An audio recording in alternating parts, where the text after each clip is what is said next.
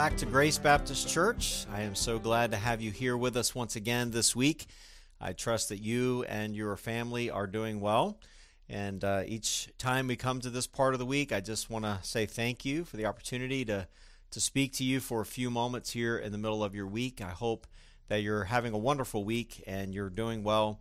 And uh, tonight we're going to continue on in our study of attitudes and uh, we'll get to that in just a couple of moments. Before we do that, let me let me welcome those of you that uh, might be uh, joining us for the very first time. We want to especially welcome you and thank you um, for joining us and taking a few moments to listen to our content tonight. If you are listening for the first time, let me invite you to find the comment section somewhere down below, and uh, there there should be a place for you to fill out some information, and you can send that in to us. We would just love to have a record of your of your of your attendance tonight, but also more importantly, just an opportunity maybe to reach out to you and get to know you a little bit more. You can also visit our website, gracenc.org.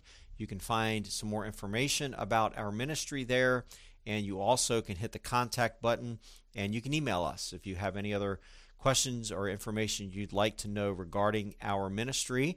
Let me also add if you are watching locally here in Wilmington, North Carolina, we would love to have you come visit in person. We are having services here in our auditorium each Sunday morning from uh, one is at 9 a.m. and the second service is at 10:30 a.m. And if you are new to Wilmington and maybe you're looking for a church family, we would love to have you come and check us out and watch us uh, here on our Wednesday night time, but also join us live in person on Sundays. I also want to invite each and every one of you and thank each and every one of you for your gracious giving to our ministry. As you know, I think all of our country is experiencing a similar dynamic uh, over the last several months that it's been a little bit more difficult to do the things that we used to do. And uh, certainly, I know and understand that many people have lost and seen some reduction in income, and I, I, certainly appreciate that, and I'm praying for you about that. But as the Lord would enable you to uh, make a donation to our ministry, that is how we continue to provide not just this content, but other ministries that we are running. And so let me, let me encourage you to please give as the Lord would allow you to give. And you can, once again, give through our website. That website, again, is gracenc.org and you can click the give button and that will walk you through how you can make a, a donation to our ministry and i always want to add every little bit helps okay it's just the the faithfulness of god's people giving a little bit uh, allows us to provide the content and the ministry that we are privileged to provide so, as I mentioned, we have been studying uh, through a series on attitudes. This is session number seven. And as I've been doing in the beginning of each one of these sessions, is just offering you a very brief summary of what we have discussed. And I've said this, I believe, in each session is all the way back in session number one. What I really want you to think about with me and understand is that your attitudes truly are a choice. Okay, it is something that you choose and you have control over the attitudes that you betray and that you live out. And what we have been studying is the principle that we find in the New Testament that as believers in Christ, we are not sinless, we are not perfected this side of heaven, but we are called by the New Testament writers to put off the old man and to put on the new man. And what that includes is everything that our being is all about, and that includes our attitudes. And so we have been studying one week, we have been studying an ungodly attitude that we are to replace with a godly attitude. The very first one we looked at was complaining, and we are to replace our complaining attitude with one of thankfulness. We then studied the attitude of covetousness, and then we studied the next week, we looked at contentment. Last week, in session number six, we studied a particular kind of complaining, and that complaining is criticism. In fact, I make this distinction. Generally speaking, complaining is directed toward our circumstances. Okay, I've I've mentioned this in our church here um, this summer. As summer, by God's grace, in my opinion, is coming to an end, I I made a commitment to the Lord way back in April or May that I would not one time complain about the heat here in southeastern North Carolina. You may not know me very well, but let me just share with you my philosophy on weather. It should never be above 65 degrees. It should never break the 65 degree mark uh, during the day. At night, it should be down to a nice and cool 45 or so. That is my preference, but as the Lord would have it, I live in a place that gets significantly warmer than that. And so I made a commitment that I would not complain about the heat and then added the caveat well, but I didn't say I wouldn't complain about the humidity. Uh, the reality is, we like to complain about our circumstances. We do that readily. Last week, we studied criticism, and while complaining is primarily directed toward our circumstances, criticism really is directed toward individuals, it's directed toward people. And what we studied last week was we looked at the issue of Moses in Numbers chapter 12 receiving criticism from his own sister Miriam, and then Aaron jumping in and getting involved in this criticism of Moses as the leader of God's people, understanding that the presenting symptom or the presenting issue for Miriam was that Moses had married a woman, that she did not agree with that marriage. But the real issue was that in her mind and in Aaron's mind, that Moses had superseded them. And they asked the question in Numbers chapter 12, verse 2 Hasn't God spoken to us too? Who, who does Moses think he is? So, what was motivating that really was jealousy and envy. It came out, what brought it to the surface was this issue with Moses' wife, but that wasn't the problem.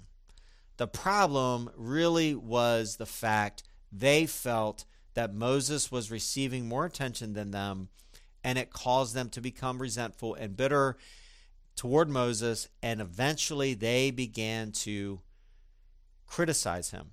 Now, before we get into tonight's counter attitude, I want us to remember that because of our sinful attitude, each and every one of us are prone to having a critical and judgmental spirit. It's something that is hardwired in each and every one of us because we are sinners. Understanding that when we talk about criticism, that very often our perception is wrong Sometimes what we perceive to be true just isn't fact. Or there are times that our perception is incomplete. And so often, we often uh, criticize people in leadership or just people in general with a partial understanding of what is happening. I've always said this for a very long time. It's always interesting, and we're in a we're in a political season right now, and and we certainly know that there's a lot of I'll say it this way childish behavior going on in our country right now among our political leaders. And there's a lot of mud slinging, and that's always true. And it's easy for those of us who have never been president of the United States to offer criticism toward him. And that's part of it. As a leader, you're going to get criticized. I get that. But I've often wondered what is it like if you are the person running against the incumbent president and you win? And you have been criticizing this president for years and you've run against him and you've challenged him and you've made all these statements about his policies and all of that. And I often wondered what it's like to walk into the Oval Office that very first time and you're sitting behind the desk and one of your um, administrators or someone walks in and they hand you an envelope or folder that is marked top secret president's eyes only, and you open it and you begin reading information that you never had before, and all of a sudden you say, Oh, that's why he did that. You see, we are all playing with limited information whenever we criticize someone. We never fully understand what they are experiencing. We never fully understand their perception we never fully understand their circumstances as to why they made a particular decision. And let's be honest and, and admit and understand that there are decisions in life that we can have differences of opinion on, but there are there are things, there are times, there are decisions that are not a matter of right and wrong. They're just a matter of, of preference. So, we don't want to be like Miriam and Aaron.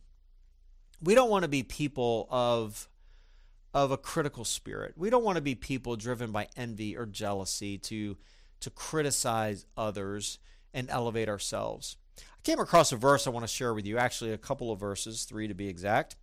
It's found in Numbers chapter, excuse me, Leviticus chapter 19. And listen to verse 16. And we find these words. This is Numbers 19. Listen to verse 16. You shall not you shall not go around as a slanderer among your people, and you shall not stand up against the life of your neighbor. I am the Lord.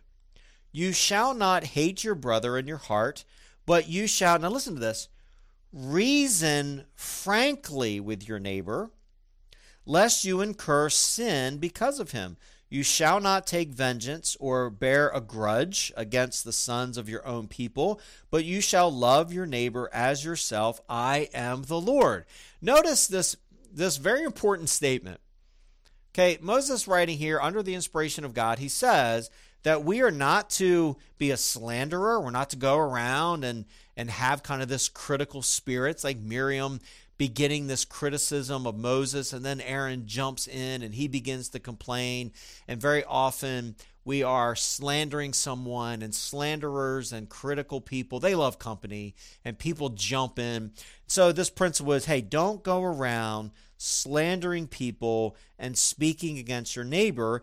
Don't hate your neighbor, but you can reason with him frankly. In other words, there are conversations that need to happen. There are times when you need to go to a leader or you need to go to a friend or you need to go to a teacher or or whatever it may be and offer insight in an open honest way but notice what he says don't take vengeance don't hold a grudge but love your neighbor as yourself my dear friend if you would like to put an end to your critical spirit and you would like to not be a slanderer, you would like to not tear people down, you would like to not be that person that consistently talks about others and questions people and and, and shreds them with with uh, with hurtful criticism. The attitude that you need to put on is love.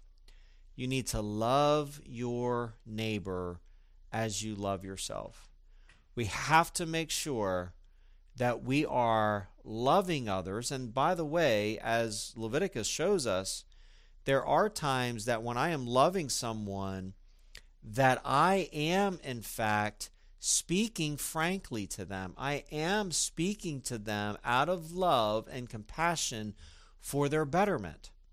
So when I am offering criticism, again, there is destructive criticism that is intending to pull somebody down and destroy them. But there is criticism that is given for the spiritual well being of that person. But the difference is what is my motivation? Destructive criticism is motivated by pride and envy. It's motivated by arrogance or jealousy. But criticism that is offered to help a person grow spiritually or to keep them from danger is spoken out of love. Here's a reality. This is true for me, and it's, and it's probably true for you as well. I receive criticism pretty well from people that I know love me. I, I've had through the years, you know, my wife will offer feedback to me on a variety of things, whether it's a message that I preached or a class that I taught or or how I parented one of our children, whatever it may be. But I know that my wife shares that information because she loves me. And as Leviticus 19 says, we speak frankly with one another, not meanly, not unkindly, but openly and truthfully for the person for the purpose of seeing the other person grow spiritually. So, how do we respond when people hurt us? How do we respond when people criticize us? how do we how do we then offer criticism that is helpful and it is well-meaning? How do we do that? Well, as we all know, relationships require a lot of work. They require a lot of patience. But we know the undergirding principle of every relationship, as we read in Leviticus 19, and then we read for you in 1 John 4, is is this. It says beloved let us love one another for love is from god and whoever loves has been born of god and knows god. Anyone who does not love does not know god because god is love. We are called to love one another and speak the truth in love. Now one of the most common scriptures is found in 1 corinthians 13 and we're going to spend a few moments in that in just a second of this description of love okay Paul in 1 Corinthians um, 13 is giving us a discussion and a description of love. And, and you probably are aware that the Greek language has many words for love. Okay, there's four primarily. But the one that Paul is using in 1 Corinthians 13 is the word agape. It's charity, translated as charity in the King James version of the New Testament. But this idea is describing a self sacrificial love i'm speaking I'm, I'm speaking i'm living in such a way that i am seeking the spiritual benefit of another person now in the context of 1 corinthians 13 this is usually read at weddings and and that's certainly appropriate to do this isn't a wedding text though this isn't so much about how marriages work this is about how, in the context, the body of Christ works. Because in Corinth, what was happening was there were people with particular spiritual gifts, such as tongues, that began to believe they were superior to other people. And so Paul says in verse 1 of chapter 13, I speak if I speak with the tongues of men and of angels but have not love, I'm just a noisy gong or a clanging cymbal. In other words, I can be a gifted person, but if I'm not using my giftedness for, for the right reasons and, and motivated by love, I've just become sort of this noisy, loud cymbal. Now, in verses 4 through 7, Paul is going to give us a description of love. These are characteristics of love.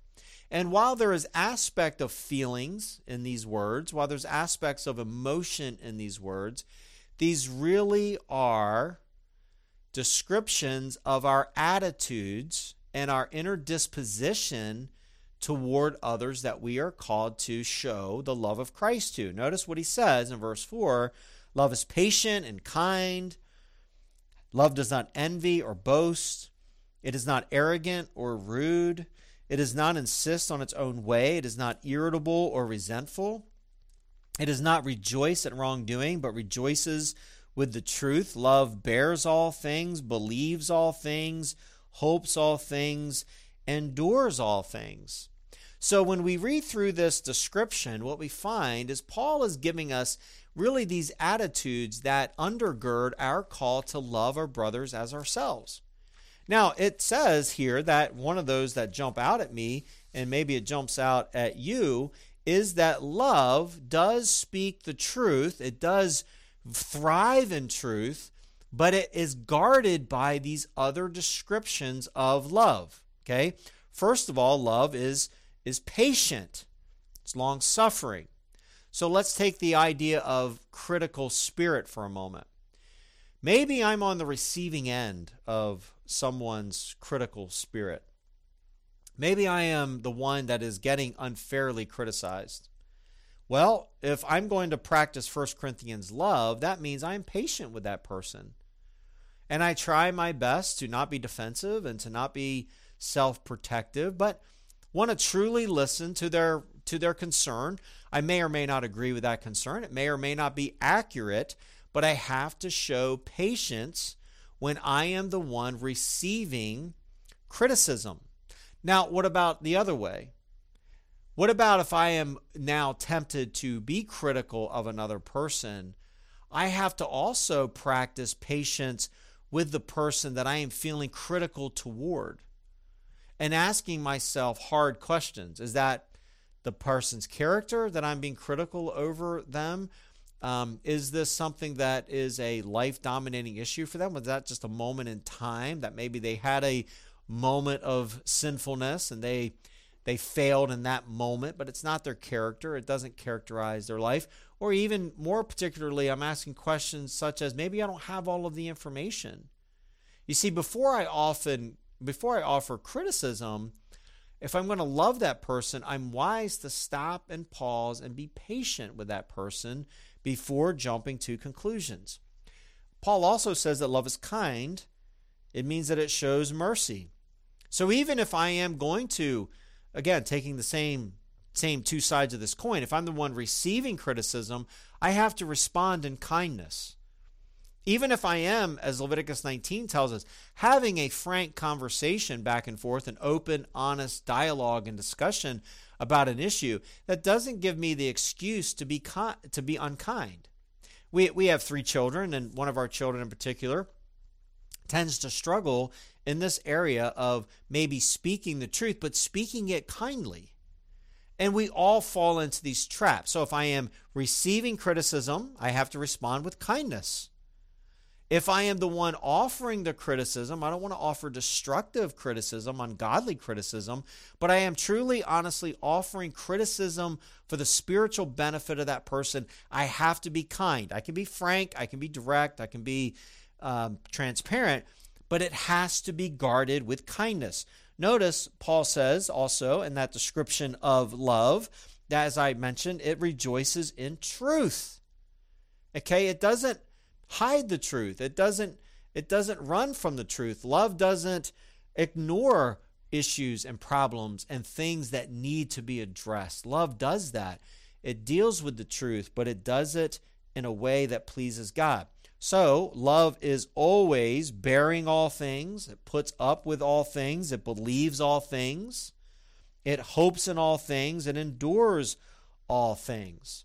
So, this is what love does. This is a description of what love does positively, but then negatively. Let me just read through some of these here. It does not envy. Now, that was Miriam's problem in Numbers chapter 12. She didn't love Moses at that moment. She was envious of her brother. You see, love and envy cannot exist in the same heart. In fact, it says here it doesn't it doesn't envy, it doesn't boast, it doesn't become arrogant, which Miriam did both of those things when she became critical of Moses. She became envious, she became boastful and, and proud. She was elevating herself. Love isn't proud, love isn't rude. Now, there's an important one that I think we need to remember Leviticus 19. Speak frankly with your neighbor. That's not an excuse to be rude. It's not an excuse to be demoralizing or to be demeaning. Love doesn't do that. So even when I feel like I need to offer a a sense of critical input for the purpose of helping a person be mindful of maybe a mistake they made or a potential mistake they are going to make, I have to do it in a way that is not rude. It's not, love is not self seeking. Love is not irritable. It is not resentful. It does not rejoice in wrongdoing.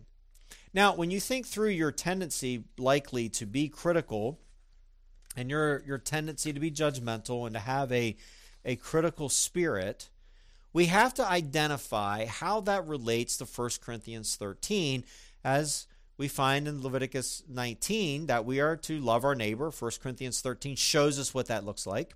Let me mention this very briefly too. A number of years ago, a book came out called The Five Love Languages of Love by a man named Chapman. It's a good book. It's worth your time. It's a book that's worth reading. But uh, the more I began interacting with that book and people who had read that book, I felt like, especially in marriages, that there was this attempt that I had to find the exact perfect love language of my spouse, otherwise, I wasn't showing them love. And the more I started thinking about it, well, there's something to that. Um, I know for me, um, gifts don't mean all that much to me. They're, they're fine, but they don't they don't speak love to me.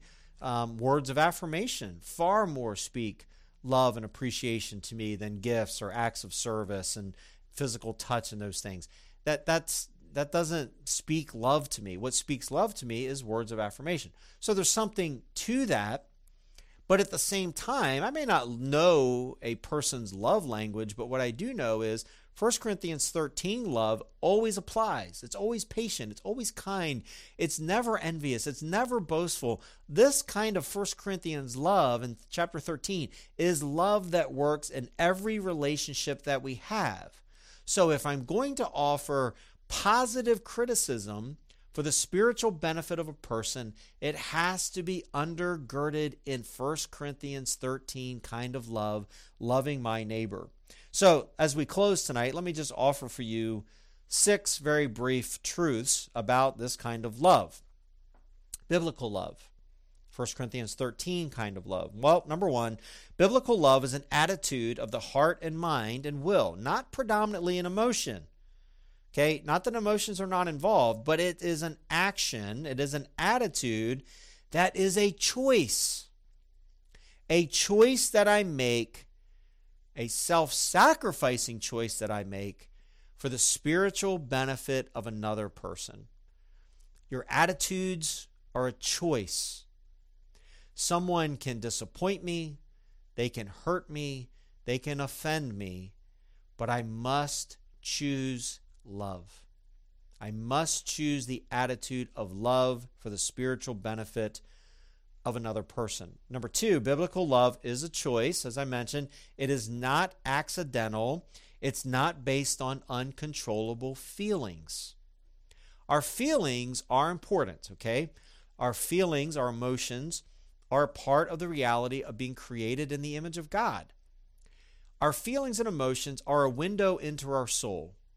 They tell us when something's wrong. They they inform us that something is a little off in our spirit. So we don't want to ignore them. We're not robots. We're not we're not free from emotion. We don't want to be free from emotion, nor do we want to be controlled by emotion. And so this biblical love is not an accident, it is done by choice. Number 3, love is primarily an action.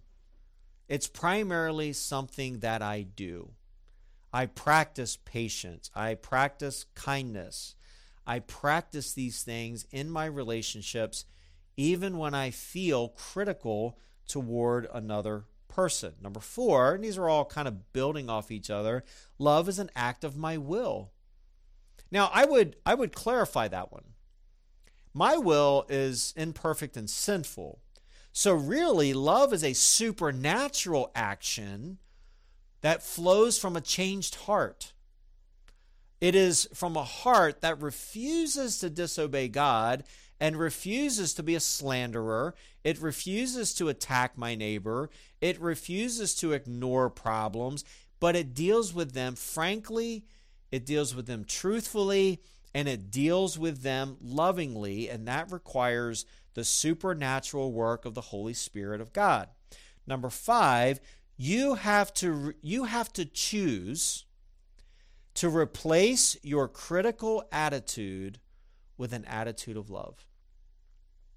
How would your relationships change today, right now? Your marriage, your work environment,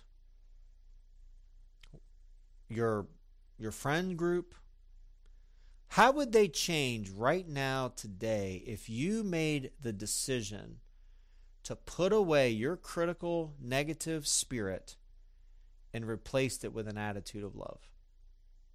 How would your relationships change? Now, some of you, the people that you were trying to show love to, might have reticence because they might say, What happened? Why is this person suddenly being so nice and kind and patient? Maybe they're after something. You might have to work through that if you're known as a person with a critical spirit. But I, I promise you, on the other side of that, that brings healthy relationships it brings a relationship where there is patience and kindness and there is open, frank conversations that dwell on the truth that are for the spiritual benefit of each person involved in the relationship. Now, let me give you the sixth and final one, and that is agape love, biblical love, puts another person before me. Love in this biblical context is not sentimentalism, it's not emotion, it is the choice to love my neighbor as I love myself. This is the way that we get out of the trap of having a critical spirit. We can all be critical from time to time. We all receive criticism from time to time. The question is, how are we going to receive criticism? And secondly, how are we going to give Christ honoring feedback, positive criticism, helpful criticism that is given from a spirit of love? It happens when I choose. I make the choice to put off the old man that is filled with critical spirit and judgmentalism and put on the new man empowered by the Holy Spirit of God to love my neighbor as I love myself and to practice 1 Corinthians 13 kind of love. Thank you for joining us again tonight here at Grace Baptist Church. We look forward to jumping into our next uh, couple of sessions, uh, next session next week, and our next attitude to put off, and then followed by an attitude to put on. So we're excited to have you back next week as we jump into our next attitude. And so please make sure you mark your calendar and join us next Wednesday as well. Uh, I'm going to end our time together tonight with a brief word of prayer, and then I hope that you have a wonderful rest of your week. Let's pray. Father in heaven, forgive us for the times that we are critical of others and help us, empower us, Lord, to have this spirit of love that we are showing patience and kindness and biblical love to one another. Lord, we ask your blessing on the rest of our week, and we pray this in Jesus' name. Amen. God bless you. We look forward to being back with you again next week. Have a good week.